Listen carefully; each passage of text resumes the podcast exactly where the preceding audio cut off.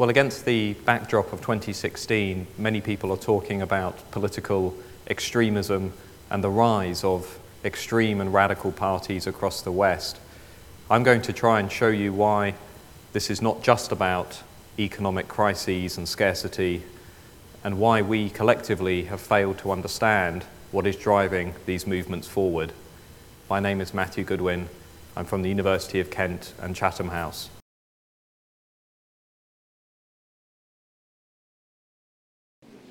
So, good evening and welcome to the sixth of the 2017 Darwin College Lectures on Extremes. Now, think over the last year, how many times have we heard things fall apart, the centre cannot hold, mere anarchy is loosed upon the world. The best lack all conviction, while the worst are full of passionate intensity. Yeats wrote that in 1919 after World War I. But the death of liberal England or liberal Britain had come earlier in a sort of decade of peace and prosperity. Are we at some similar turning point in a cycle? Now, Cambridge has always held both the centre and the extreme. Here we are in the Lady Mitchell Hall, Erasmus lived in Queen's College, a few hundred metres from here.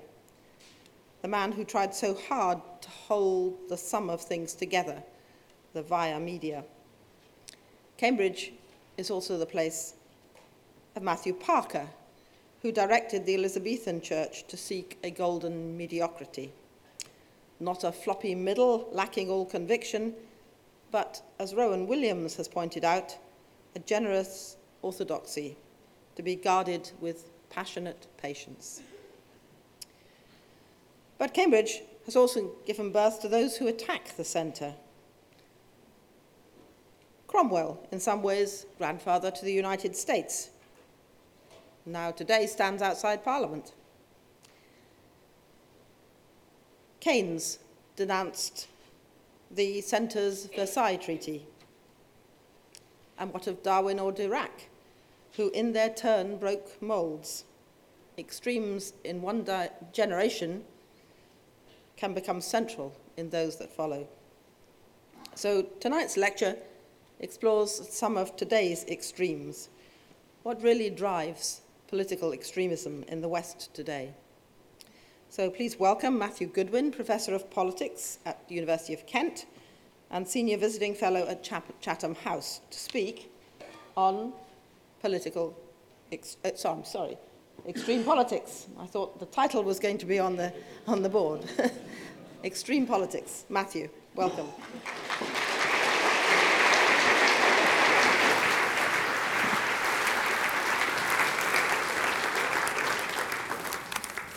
Well, thank you very much, um, and thank you for giving up your time to listen to uh, some of my research and research of colleagues and there's no doubt that the timing uh, for uh, tonight um, is, is, is, ideal.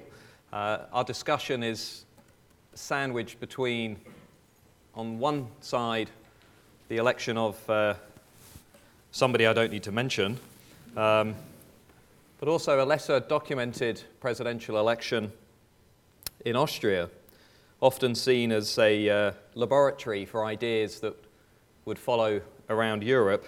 And at the presidential election in Austria, um, a party called the Freedom Party of Austria recently polled 46% of the national vote. Um, and last month called for a ban on what it describes as political Islam.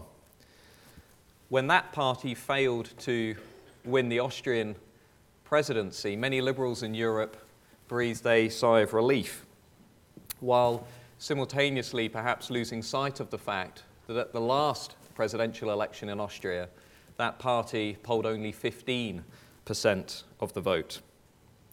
And of course, on the other side, our discussion or my talk comes uh, ahead of the French presidential elections, where Marine Le Pen is currently cruising comfortably in first place, typically polling 26 or 27% of the vote.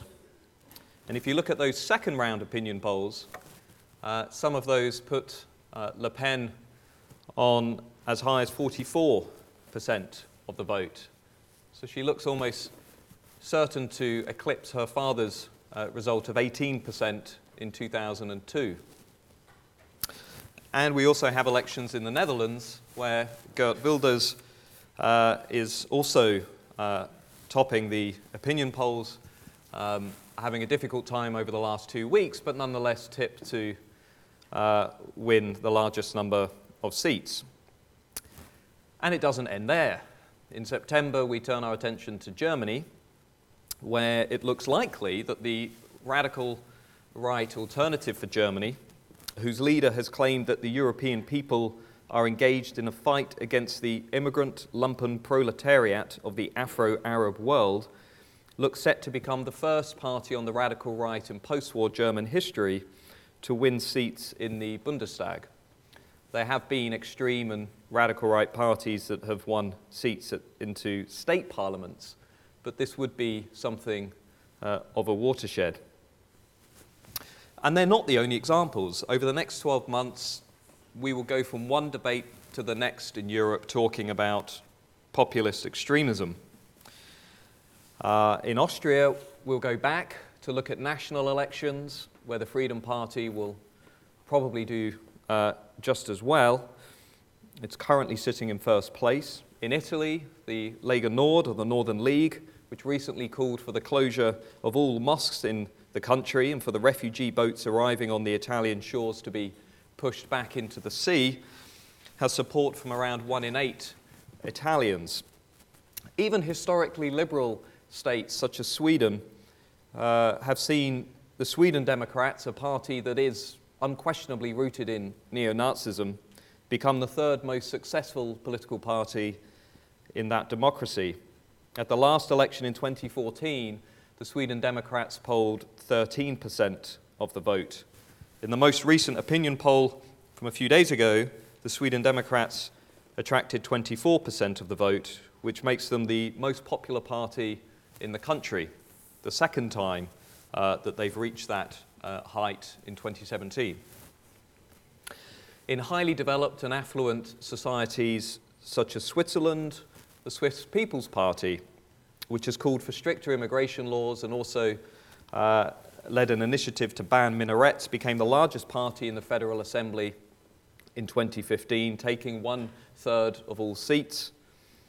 And so, as you may have already noticed, these advances have taken place across quite different countries during quite different political and economic cycles and directly challenge the widespread conventional wisdom that economic stagnation is a necessary ingredient for these parties to prosper.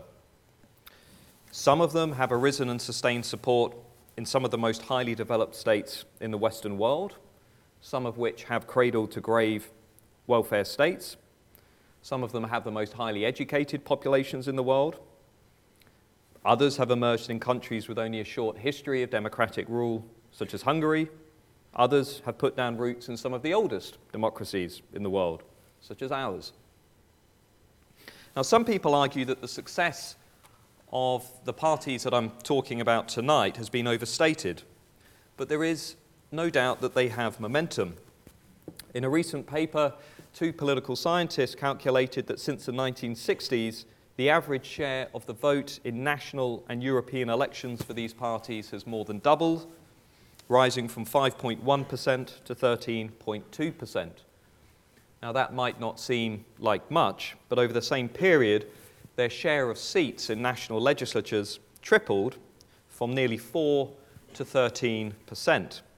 And that has allowed parties that we would associate either with the radical or the extreme right to join government coalitions in no less than 11 Western democracies. So Donald Trump uh, is by no means the first right wing populist to enter the corridors of power. It's also misleading to only look at the experience of direct uh, power. Based on recent events here in the UK, you could argue that some of the most successful parties are those that have had almost no elected representation at all. Despite its weak internal organisation, its inability to overcome first past the post, the radical, not extreme, but radical right UK Independence Party has had a clear demonstrat- demonstrable effect on the direction of our country, helping to force a national referendum and then helping to mobilise the vote to leave the European Union. Now, when you look across sort of Western democracies, some would argue that suddenly it feels as though we've all come a long way from Francis Fukuyama's famous claim that the liberal West had reached the end of history. But does it?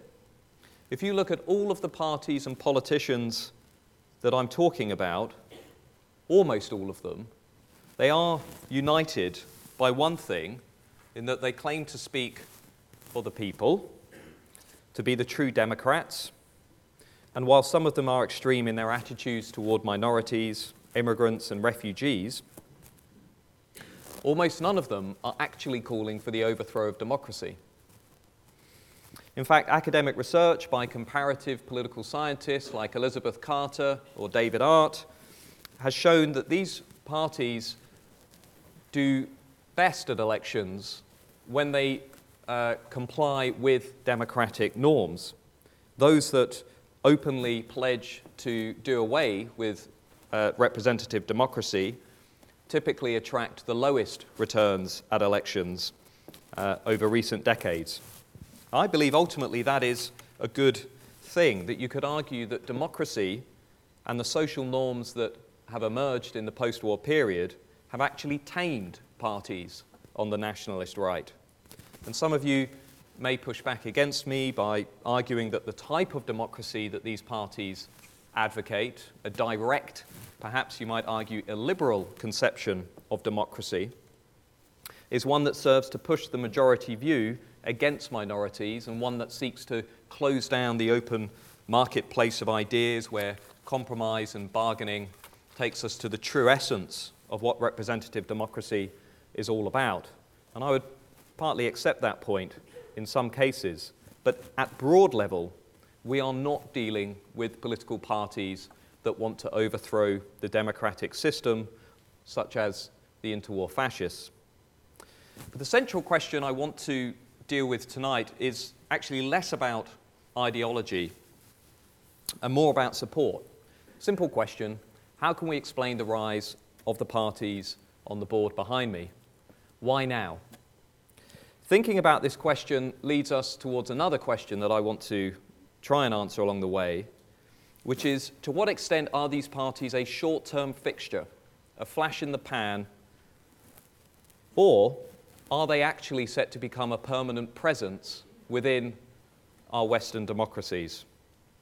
Now, if you look at the slide for a moment and just think about what you're looking at, do you see a short term flash in the pan, a temporary outburst of protest among older working class voters who have felt the full force of the Great Recession and perhaps who will soon be replaced by a more tolerant young majority? Or do you see the arrival of a realignment, a long term challenge, symptoms of a deeper and more profound structural shift in our political behaviour? And do you think that the mainstream or the centre has what it takes to fend off this challenge? And when we look at the media debate, the public debate about what's going on in the West, it seems to me there's a curious tension in that, on the one hand, we collectively seem shocked when results come back from Austria, France, the United States.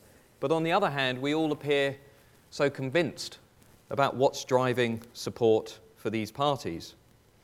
Most of those commentators who have looked at Trump and the Freedom Party and Marine Le Pen draw a straight line from their support to the post 2008 Great Recession and the sovereign debt crisis in Europe.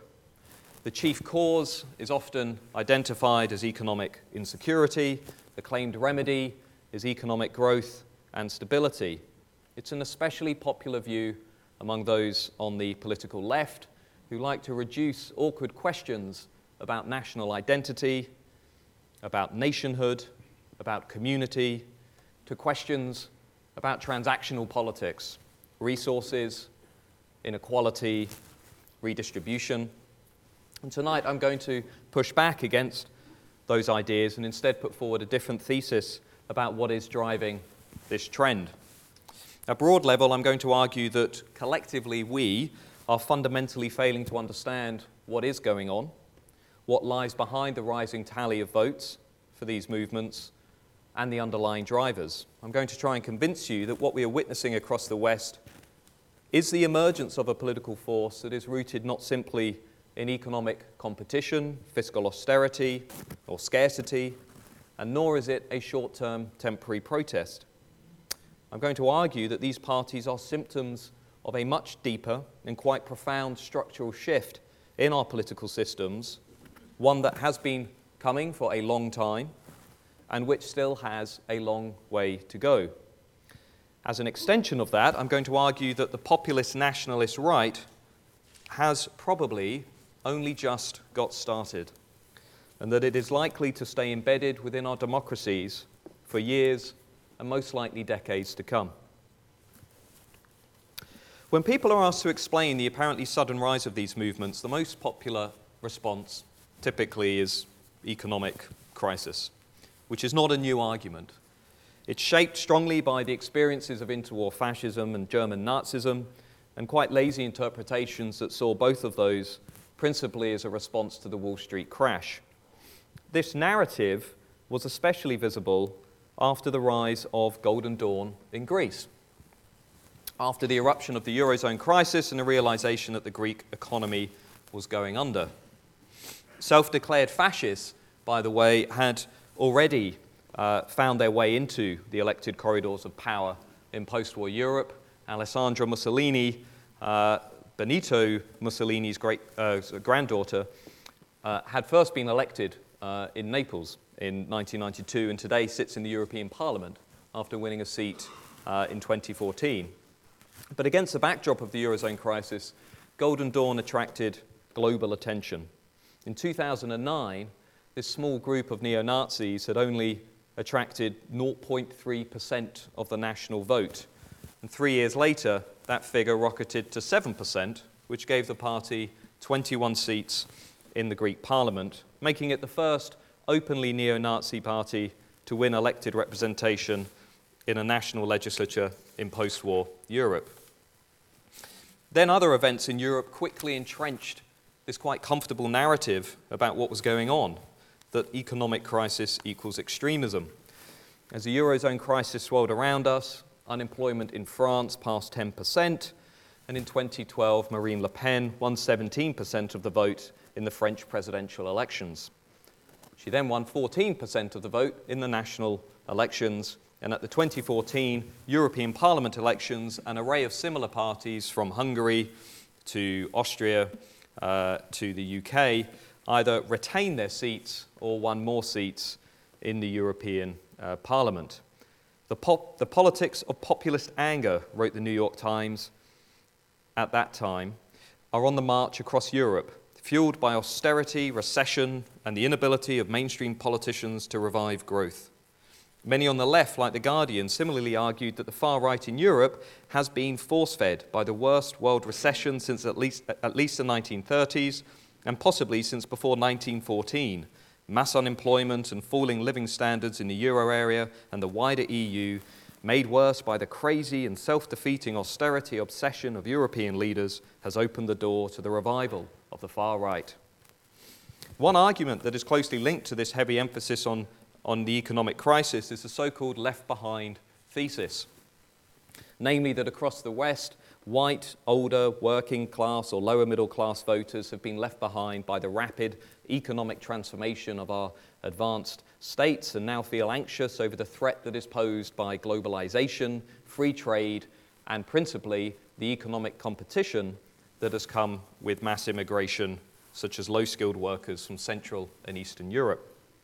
Whereas the global economy benefited the winners, those with the skills, the qualifications, and social mobility, the so called losers Citizens with few or no skills or qualifications and who often resided outside of big cities were thrown to one side. That argument, too, is not new. In the immediate post war years, Seymour Lipset and Daniel Bell argued that interwar fascism, the populist Poujadiste movement in France, and McCarthyism in the United States drew most of their support from small business owners and the lower middle classes who felt that they had been left behind by industrialization and were now turning to the extremes to backlash against big business and trade unions. Extremist movements have much in common, they argued. They appeal to the disgruntled, the psychologically homeless, to the personal failures, the socially isolated, the economically insecure, the uneducated, the unsophisticated, and the, um, the authoritarian persons. That argument was then updated when academics pointed to the emergence of a low skilled, blue collar underclass that they argued had, much in the same way, been left behind by the post war economic developments. Low wages, little job security, those were the groups that had been left most at risk from the shift towards a post industrial, high skill economy where university degrees had become the new passports to social mobility. And that argument circulated widely after both the vote for Brexit, not, not an extremist act, and the election of Donald Trump. For example, if you were to look at the data on the Brexit vote compiled by the National Centre for Social Research, you would find that the average leave vote among those who earn more than £3,700 per month was only 38%. But among those on less than £1,200 a month, it was 66%. You would also find that support for Brexit was much stronger among those who subjectively felt that they were being left behind. Among those who said they were living comfortably, the average vote to leave was 41%. But among those who felt that they were just getting by, it was 60%. And among those who said they were finding it quite difficult or very difficult, it was 70%.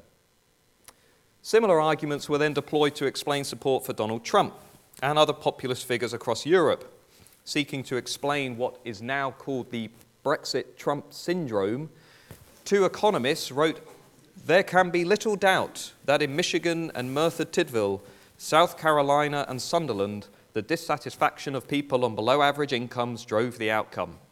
Why wouldn't people vote for these insurgent radicals? They essentially asked. In the United States, median household incomes are basically the same today as they were a quarter of a century ago, while in the first three years of the US recovery after 2008, an estimated 91% of the gains in income went to the richest one hundredth of the population.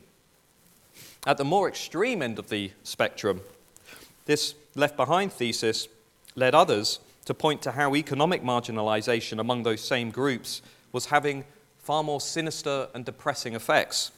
In 2015, a study emerged to suggest that mortality rates among middle aged white men and women who had less than a college education had increased markedly, most likely because of what they called the diseases of despair alcoholism, drug addiction, and suicide. This increase in the mortality rate for any large demographic group in an advanced Western state was virtually unheard of, except perhaps among Russian men after the collapse of the Soviet Union. A few months later, during the Republican primaries, the early months of 2016, the Washington Post took that research a little further and uncovered what it described as an eerie correlation. The insurgent Donald Trump was performing the best in counties where middle aged whites were dying the fastest. The implication was that Trump had tipped into a profound politics of despair among those who had been left behind or cut adrift by the post industrial economy. When those less well educated whites were then presented with an opportunity to vent their economic frustration, their feelings of relative deprivation, they jumped all over it and they turned out en masse.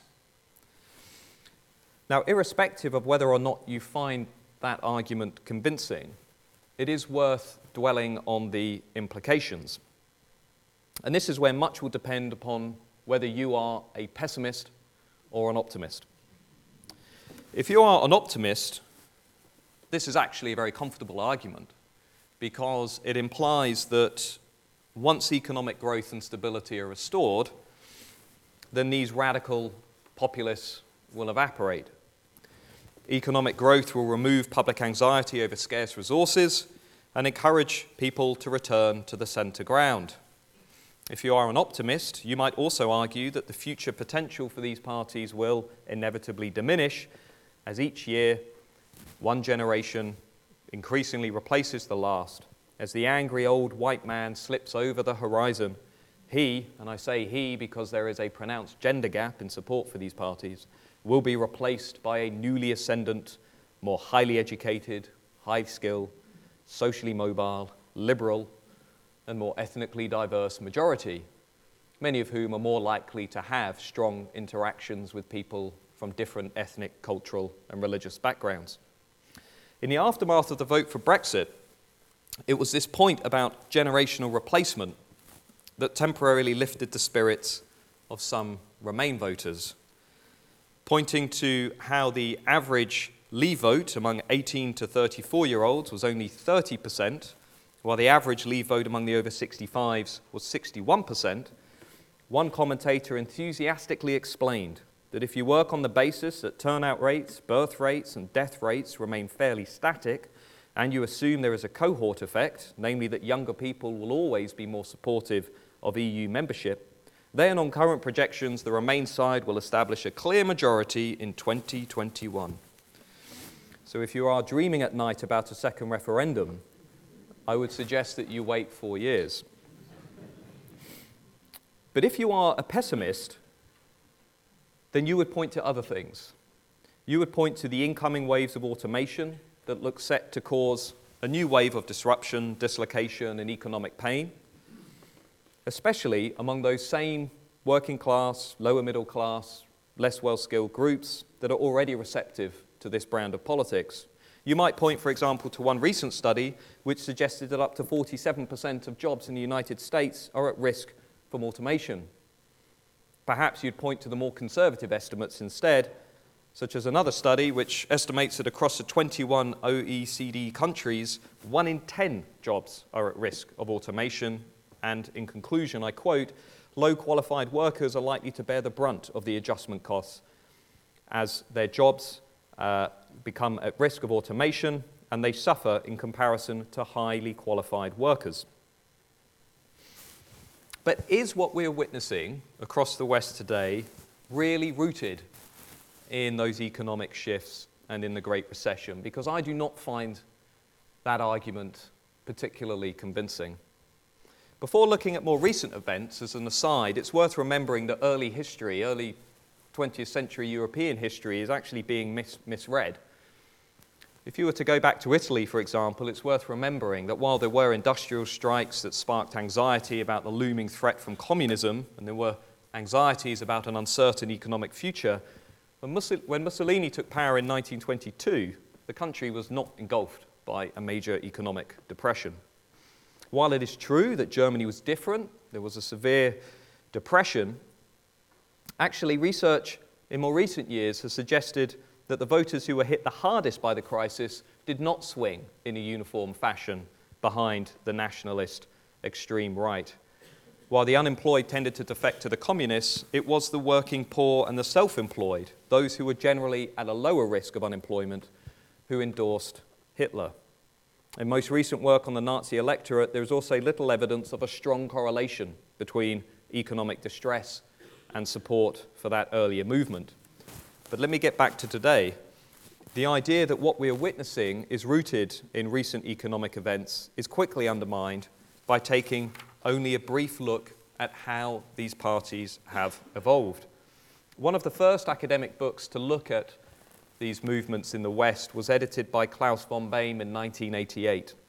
And looking back at that work is important because it reminds us that the challenge from this political phenomenon has been a long time coming and that as a political force, it has endured through very different economic and political cycles.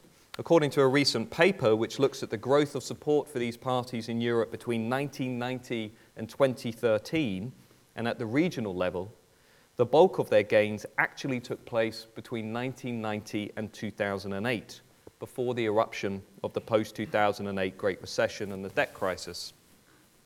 In fact, during the real crisis period of 2009 to 2013, these parties collectively gained a moderate 1.2 percentage points of the vote, suggesting, at least at the aggregate level, that the crisis had had only a small effect on their support. Furthermore, the same paper reveals that these parties actually recorded their strongest results in regions that had been the least hit by the crisis. Those regions that still had relatively low unemployment rates saw their vote shares increase, while those regions that maintained high growth rates recorded the strongest gains of all.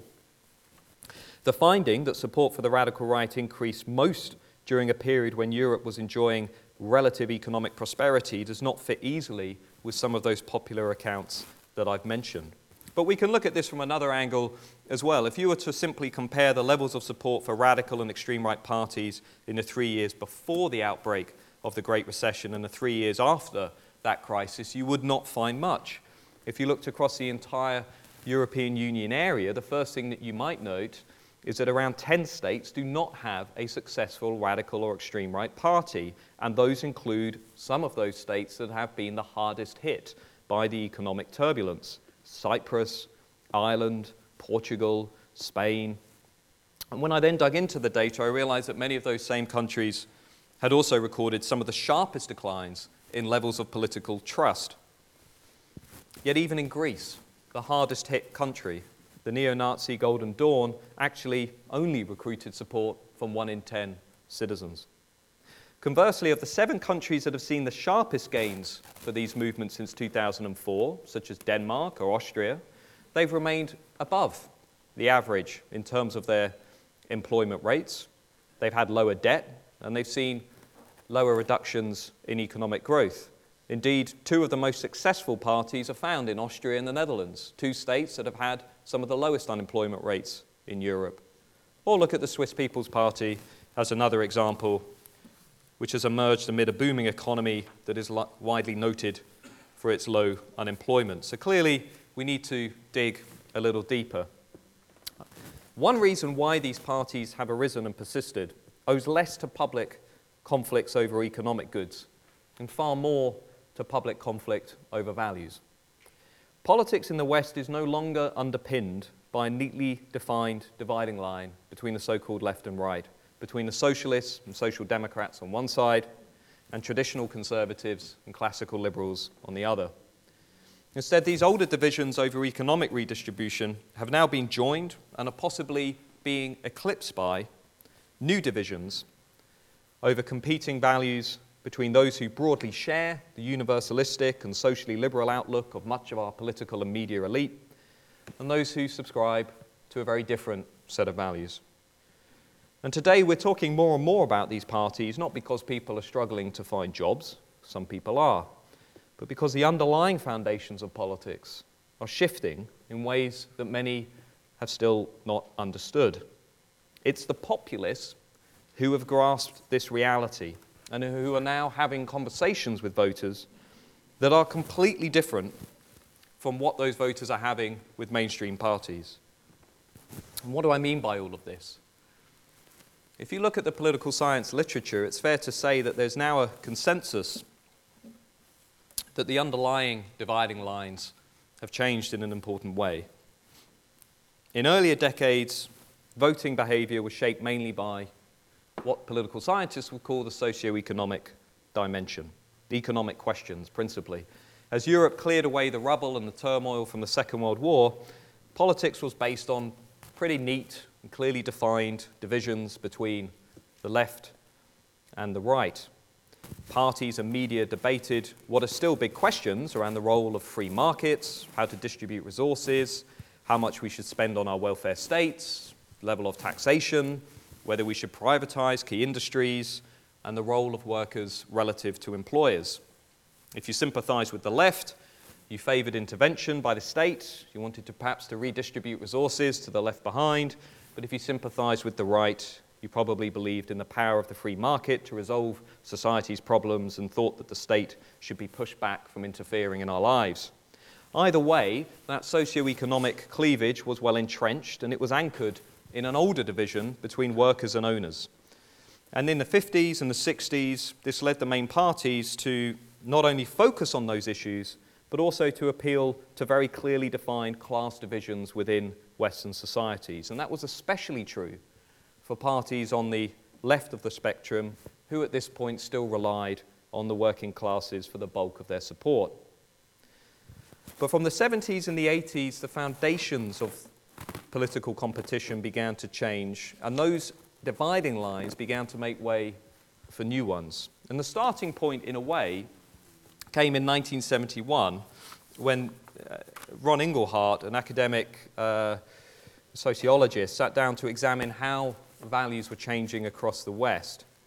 And in short, and some of you will be familiar, he argued that because of economic growth in the post war period, the so called 30 glorious years, the welfare state, an expansion of university education, greater access to information, people had become more likely to exhibit post material values and less likely to subscribe to materialist concerns, or what he called the silent revolution theory of value change. Writing at a time when there were few visible extreme or radical right or overtly nationalist movements, and in the shadow of the rise of the new left social movements of the 1960s, Inglehart argued that a transformation may be taking place in the political culture of advanced industrial societies. This transformation seems to be altering the basic value priorities of given generations as a result of changing conditions influencing their basic socialization. In the years that followed, based on birth cohort analysis, Inglehart and his colleagues showed how post war generations did trigger an intergenerational shift from materialist to post materialist values as younger cohorts replaced older ones in the population. Among the older groups of voters, materialist values that stress things like economic and physical security were still overwhelmingly predominant. But as one moved toward younger cohorts, post materialist values that stress things like autonomy, human rights, quality of life, and self expression became more widespread. And as economic growth swept across the West, it encouraged citizens to feel more secure and thus become more concerned over a new parallel range of issues. Unlike the older and less well educated materialists who worried about scarce resources and how to fend off competition or protect their national um, community from threatening outsiders, the more economically secure and university graduates turned their attention to environmentalism, multiculturalism, rights for sexual and ethnic minorities, and so forth. And on the supply side, those ideas, those values, were met by new left social movements, social democrat parties that adapted, that were far more concerned at that point with cultural issues than with economic redistribution, and which helped to push forward cosmopolitan ideas that stressed open borders, open societies, uh, equal rights, and a tolerance of, or even a celebration of rising ethnic diversity and immigration. Ideas that won support from voters amid very high levels of existential uh, security. As you can see on the slide, when from one generation to the next you subtract materialists from post materialists over time, you can see the growing uh, uh, influence uh, and proportion of post materialists across West Germany, France, Britain, Italy, the Netherlands, and Belgium. And this had very real political repercussions. In several democracies, it was this, essentially, that facilitated the emergence of the Greens, of radical left populists, and a, a proliferation of social movements. But not everybody participated in this value change. While many celebrated those changes, under the surface, even in the 70s and the 80s, you could see the beginnings of a backlash to this rapid cultural change. An emerging revolt that was being led principally by older white men, less well educated voters, the working classes, some in the lower middle classes, self employed, and traditional conservatives, and those who uh, supported more authoritarian uh, values. What those groups shared was a rejection of the shift toward an inherently liberal and apparently borderless future that was being celebrated now by large sections of their political and media elite. And seen from this perspective, the anti immigration and even xenophobic attitudes that have consistently been shown to dominate the electorates of populist right parties were not so much single issue concerns. In the 90s, a lot of political scientists talked about single issue voting, but were more accurately seen as one piece in a much broader cultural backlash. Just as hostility towards international organizations like the European Union was seen not simply as an economic issue, which is arguably where the Remain camp went wrong, by the way, but also as a threat to national ways of life, traditional values, and national identity. If you take a look at the slide, which shows you the difference as, a, as an example between UK Independence Party supporters and Conservative, Labour, and Liberal Democrat uh, supporters uh, when it comes to the issue of the effects of immigration. The black column show you how these populist right voters, like their counterparts across much of Europe, I could put up a slide relating to Austria, France, Italy, and so on, are significantly more likely to think that immigrants are a burden on the welfare state, are bad for the national economy, and undermine our national culture. Now, if we were to stop there, we might conclude that this is primarily a single issue vote and it's one that is motivated by opposition to immigration. But if we adopt a slightly broader focus and turn to the vote for uh, Brexit, which included many of those same voters, some not, but many same, and come at this from the point of view of those value divides, then we can see something that's a little bit more interesting. Among those who oppose gender equality, equality for same sex couples, who want to see stiffer sentences for criminals, who want to see the reintroduction of the death penalty, support for Brexit is consistently far higher than it is among social liberals who support or oppose those views. In some work I did with Oliver Heath for the Joseph Rowntree Foundation, we found that while the average leave vote among people who want to see the death penalty reintroduced was 71%, among those who oppose the death penalty, the average leave vote was only 20%. We're using uh, slightly different data. Another way of throwing light on the divide has been pursued by my colleague Eric Kaufmann, who looks at the relationship between wanting to leave the European Union and levels of agreement with the value based statement, and wait for it, that sex criminals should be publicly whipped. What did he find? That among those who strongly agreed with the statement, 75% wanted to leave the EU, whereas only around 20% of those who disagree with the idea of publicly whipping sex criminals voted in the same way. It also reflected in the finding, it's also reflected in the findings across many studies of populist right voters in Europe that the most important predictor of this support is negative attitudes towards immigration and its perceived effects on society, but also that a broader um, authoritarian outlook is a core characteristic of these supporters. And all of this and the changes in the political, uh, in, in, in, the West, led Ron Inglehart back to this issue recently with his colleague Pippa Norris. And they turned to explore the rise of the populist right and similarly came to the same conclusion that it is a cultural backlash rather than a phenomenon rooted in economic insecurity. When Inglehart and Norris ran their analysis of radical right wing voters across Western states, they found exactly the same as what we found and others have found that after you apply social and demographic controls, it's the cultural value scales that are the strongest predictors of support for these movements. Or, in their words, Populist support was strengthened by anti immigrant attitudes, mistrust of global and national governance, and support for authoritarian values. Their greater support is concentrated among the older generation, men, the religious, majority populations, and the less educated. The electoral success of these parties at the ballot box can be attributed mainly to their ideological and issue appeals to traditional values and supporters who want to push back against the cultural value changes that came before. And Norris and Inglehart, you know, as I sort of allude, alluded to, were, were, not the first to notice this trend. Um, writing in 1991, an Italian political scientist called Piero Ignazi wrote a paper that deserves to be read by more people than it is, but he talked about the silent counter revolution. And Ignazi asked a simple but quite important question, and an interesting question given where we are in 2017. Why, in an era of mounting post materialism and economic growth, was Europe witnessing a growing number of right wing voters? Not just right wing voters, but voters who were rejecting the mainstream in favor of radical and extreme right wing parties, such as Jean Marie Le Pen's National Front in the 1980s, Jörg Haider in the Freedom Party of Austria in the 1980s, the Progress parties in Scandinavia from the late 1970s, even the short lived National Front in the United Kingdom, all movements that we have seemingly forgotten about. Ignazi was one of the first to point to values. He argued that alongside this post material value change was a different cultural and political mood that had started to take root in Europe. This included the emergence of new priorities and issues that were not being treated by the main parties disillusionment towards parties in general, a growing lack of confidence in the political system, and a general pessimism about the future.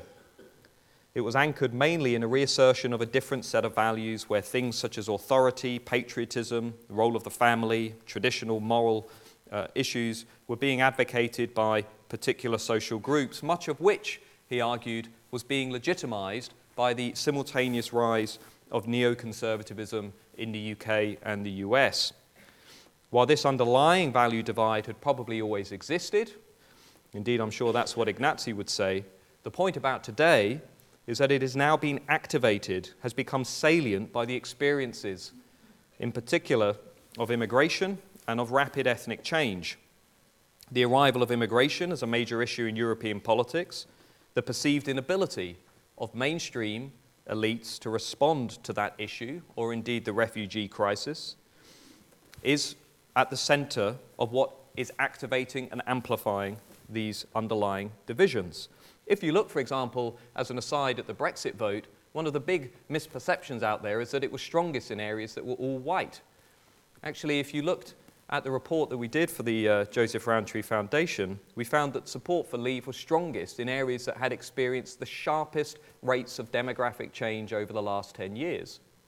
A direct experience of how society was changing. If you were to look at recent research on the Donald Trump electorate, you would find uh, evidence to support the argument that it was often strongest in areas that had similarly experienced the most rapid change and the sharpest increase in the percentage of Latino and Hispanic voters. Or if you were to look in early years, in the early 2000s in the UK, at the rise of the extreme right British National Party, we uh, wrote a paper in uh, political studies that shows how that vote too was strongest uh, in areas that neighboured uh, large Muslim communities of uh, Bangladeshi uh, or African heritage. To go back to Ignazi, a mounting sense of doom, in contrast to post materialist optimism, has been transformed into new demands, mainly unforeseen by the established parties. These demands include law and order enforcement, but above all, immigration control, which seems to be the leading issue for all of these parties. This value change, stimulated by the reaction to post materialism and by a new combination of authoritarian issues, might be identified as a silent counter revolution. Unlike the old socio-economic dimension, the new cultural cleavage across the West between populist nationalists and cosmopolitan liberals will continue to push questions of national identity, immigration, human rights, law and order, and integration to the forefront of our debates. It's now prompting voters to think about questions that our mainstream elites are increasingly struggling with. What does it mean to be a member of my ethnic group? What is the future of my ethnic group in a world where major cities are becoming majority minority? Do I feel relaxed about these rapid social changes that swirl around me?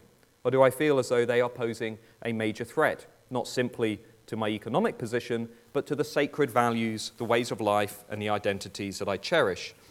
How are my traditional parties of choice responding to these events? Do they look capable of stalling these trends? Or are they leading my group towards a seemingly endless future of threatening social and ethnic change? Many working class voters concluded that their traditional representatives in politics were not up to the task.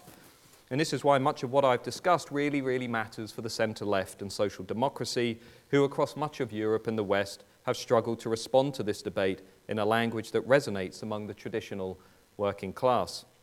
Whereas many of these voters are economically protectionist, they feel hostile towards things like free trade and big banks. It won't take you long on Google to find that out about Trump's voters. But they are also socially conservative. They favor more restrictive immigration policies. They adhere to more exclusive conceptions of national identity. And they are hostile towards wider trends that are perceived to threaten the national community, including European integration. But what many on the centre left, I would suggest, have failed to recognise is that their traditional voters now prioritise cultural protectionism over economic protectionism. It is perhaps no coincidence that as this conflict in the West over values has opened up, and as the populist right has gained momentum, support for social democracy has rapidly declined. This chart shows an index based on the simple and population weighted average vote shares for social democrat parties in the old European Union 15 member states from 1946 until 2014 and was compiled by Chris Hanretty. And the base year for this index is 1970. As Chris notes, the graph is not pretty reading for social democracy, and it shows how it has now consistently lost support from 2005 onwards. A closely related trend concerns the steep decline in class voting that has also been taking place across much of the West and that I would suggest is intimately wrapped up in these value changes that we've been discussing. Though not restricted to the centre left, this chart shows how voters today, including the working classes, are much less likely to be swayed by their old class based loyalties that used to guide their parents and their grandparents. By the time you get to the 1990s, it is estimated that social class voting was less than half as strong as it had been a generation earlier. Thus, things like income and class are now much weaker predictors of how people will vote when compared to their attitudes towards issues like immigration and also their cultural outlook. This helps us to understand, for example, why it was actually in the 1990s that Jean Marie Le Pen found himself leading the most working class electorate in French politics, or why by 2014 Nigel Farage in the UK Independence Party had, in relative terms, the most working class electorate in the UK. Many centre left parties gambled that they could win the, over the new middle class and that they could do so while retaining support from the traditional working class. But they are now waking up to that realization, an awkward realization, that they have lost that gamble. So, what does the future hold and where are we going? Is this the beginning of a new era of populist politics and volatility? Or if we all gathered here again in 25 years, would we look back at this moment in Western politics as a kind of curious outlier, a flash in the pan? Again, how you answer that, and I think you can guess my view, depends on whether you are an optimist or a pessimist. If you're an optimist and you were to look at the work on value change in the West, you might argue that we're in for a few years of tumultuous populist revolts, but ultimately the sea will settle. If you're an optimist, like Norris and Inglehart, you would point to the long term changes in our values and argue, as they do, that the older white men with traditional values who form the cultural majority in the West in the 50s and the 60s, who have seen their predominance and privilege eroded, will, how do I put this delicately, um, not be with us for very long. Older cohorts with traditional attitudes who adhere to material values will soon be replaced by their children and grandchildren who will instead subscribe to more progressive values. And this argument about generational replacement is incredibly seductive. And it is often cited frequently in The Economist when claiming that the threat of this populist revolt will soon diminish. My penultimate slide shows the stark generational gap on a range of questions relating to issues that we've been talking about integration, immigration, national identity, and the idea of giving equal opportunities to minority groups. If you just look at those big, tall columns with the numbers at the top, those are the 65 year olds and above. If you look at the light blue columns, those are the under 35s. It is consistently the older generations who are the most likely to object to their relatives marrying a Muslim, to favour reductions in immigration, to think that being born in Britain or having British ancestors are very important markers of national identity, and that attempts to give equal opportunities to same sex couples have gone too far. But the argument is actually not smooth sailing. There are some problems that liberals and progressives sweep under the rug. I personally do not find the assumption that younger generations will continue on the escalator of value change very convincing. Many young Europeans across much of the southern half of the continent, for example, will probably tell us firsthand tonight about how they are lacking the very things that are supposed to act as incubators for post materialist value change. Might it be then that we are already witnessing the emergence of a new generation of voters who may propel forward the populist nationalists of tomorrow? Or this past week, I've looked in detail at the dynamics of support for Marine Le Pen in France, who is hoping to follow Brexit and Trump by causing an upset. And the polls currently suggest that Le Pen will make, make it into the second round, but she will almost certainly attract support, more support than her father, even if she loses. But what is even more striking is something that's hidden away in the crosstabs to the opinion polls, which is Marine Le Pen's rather disproportionate support among 18 to 24 year olds in France. Last week, a survey by uh, IFOP suggested that one in three 18 to 24 year olds are planning to cast their first round vote for Le Pen, a figure that is significantly higher than support among young people for her two main competitors, including, by the way, Macron, who is apparently energizing the youth of today. This is not a new uh, phenomenon. In the first round of the regional elections in France in 2015, Le Pen's National Front picked up 35% of votes from 18 to 34 year olds. And nor should those findings be seen in isolation. At the 2009 European Parliament elections, nearly one in four young Austrian men aged 16 to 25 voiced their support for the Freedom Party. And second, this value divide, I would suggest, is having a, one other effect that we're not really talking about a lot in our popular debate. Recent research by Lauren McLaren at the University of Glasgow has shown that one consequence of failing to resolve these ongoing public concerns over immigration and its effects on society is that the longer those concerns remain unresolved, the lower overall trust is in the political system.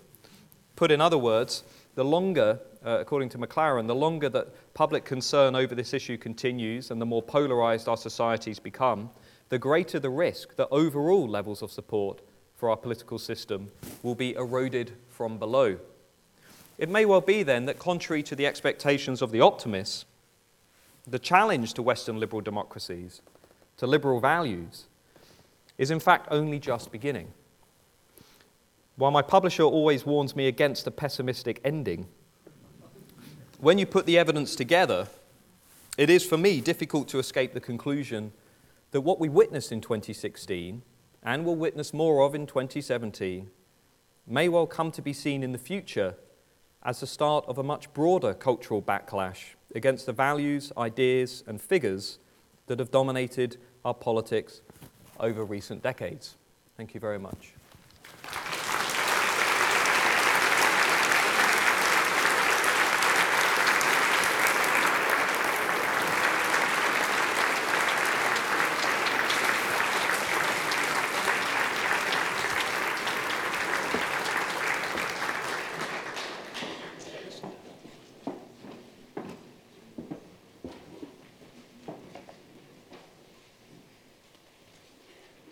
So, thank you very much for putting populist extremism into a much wider context. You know, with Brexit and then American and European politics so much in the news, it certainly feels as though we are living in times of very significant potential change. Because so much seems unstable, and we worry about what might happen, about the overall stability of our societies, our democracies, it's good to see and have uh, some of the, the basis behind what we feel on a you know, more emotional level.